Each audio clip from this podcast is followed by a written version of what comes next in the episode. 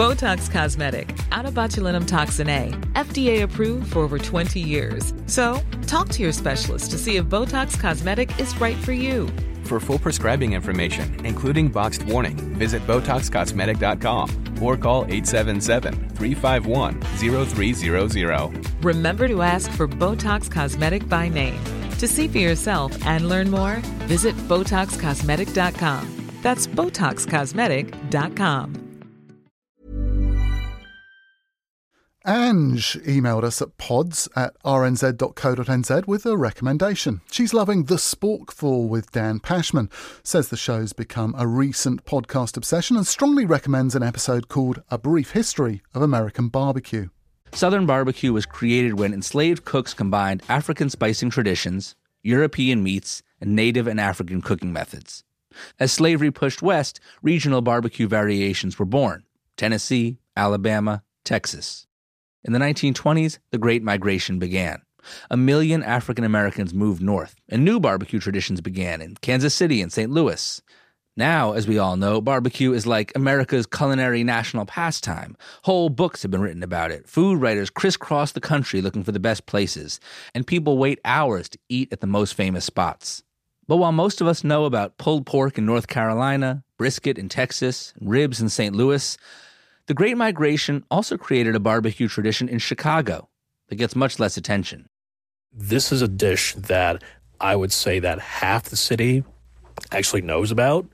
Uh, and I would say that's majority people who live on the south side. It's majority African Americans uh, who grew up on this. And if you are on the north side of town, just because rib tips don't even exist on the north side of Chicago, you don't even know what it is.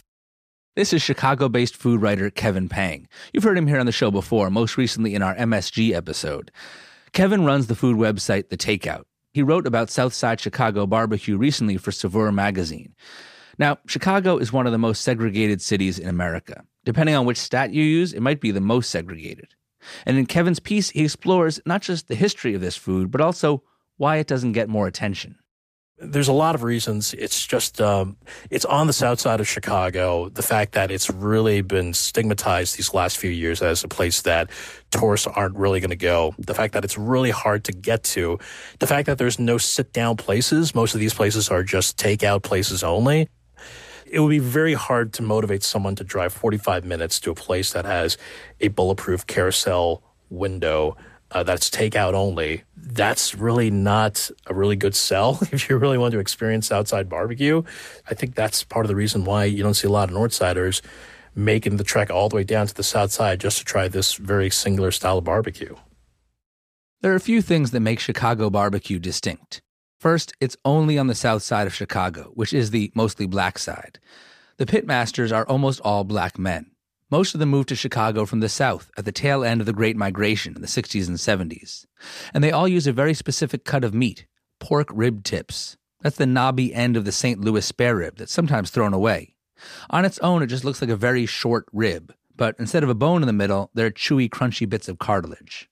The most distinct part of Chicago barbecue is the pit itself.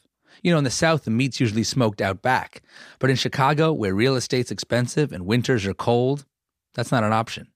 So they use something called an aquarium smoker. Picture like a carnival popcorn machine, but bigger. It's got those four walls made of plexiglass so you can see through, hence aquarium. That's where the meat sits. The wood goes in the metal compartment underneath, and there's a chimney on top. It's basically a box. There are no dials, no thermometers.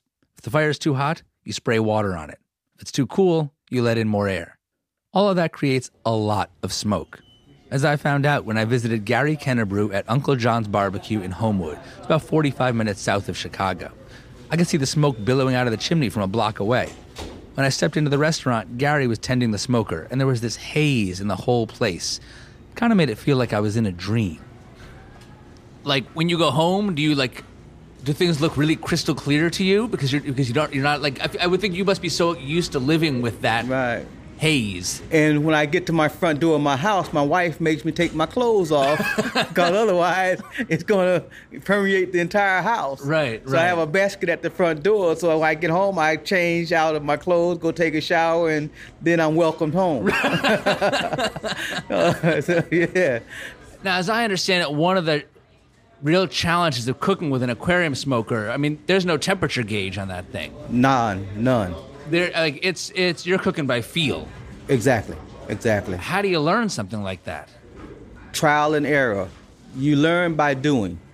Uh, it took me uh, probably about five years before I really reached the point of consistency, if you will. Um, and there are still times where you learn new little things that make the life easier for you.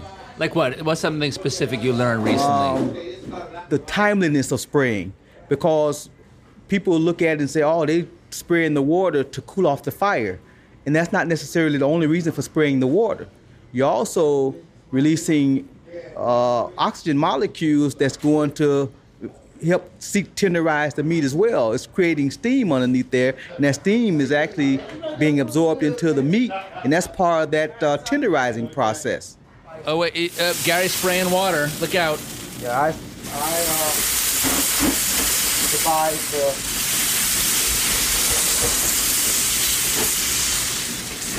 The flames were getting hot there. You didn't even. You were mid sentence. That's what you didn't even. you're just chatting, and it's like a reflex. The, Yeah. the flames get high, and all of a sudden, It's automatic. You know, I before I do anything else, talk to you. I got to get this meat right. so I, I, I respect that, Gary. Priorities, right, priorities. right. Gary's family moved to Chicago in 1968 when he was nine, so he was part of the very end of the Great Migration.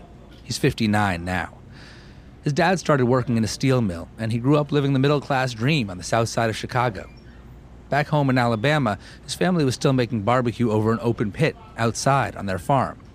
But here in Chicago, where scraps from meatpacking plants were cheap and easy to get, rib tips cooked in aquarium smokers became a staple in the community. You had primarily the rib tips that were kind of being discarded because everybody wanted St. Louis ribs, so you cut the tip off and you kind of sell that as just a remnant. And uh, the old timers were savvy enough to take that that other folks looked at as scrap and turn that into a primary course of uh, revenue. and I feel like I feel like there's a powerful history there of of taking a food that someone else says is not good enough and turning it into something delicious. Oh, well, that's the his- history, a part of the history of being black. Back in my grandparents and my parents' generation, everything from chitlins to hog maws to ham hocks, these were just scraps that was being thrown out. And I I, my, my ancestors took those and made meals out of them. The Sporkful with some of an episode called A Brief History of American Barbecue, and thanks to Anne Saini for her help bringing that to you. And thanks for the recommendation too, Ange. Please do email me at pods at rnz.co.nz when you next hear something good, and I'll be featuring lots more of your picks on future shows. Botox Cosmetic, out of botulinum toxin A, FDA approved for over 20 years. So, talk to your specialist to see if Botox Cosmetic is right for you. For full prescribing information, including boxed warning, visit BotoxCosmetic.com or call 877-351-0300. Remember to ask for Botox Cosmetic by name. To see for yourself and learn more, visit BotoxCosmetic.com. That's BotoxCosmetic.com.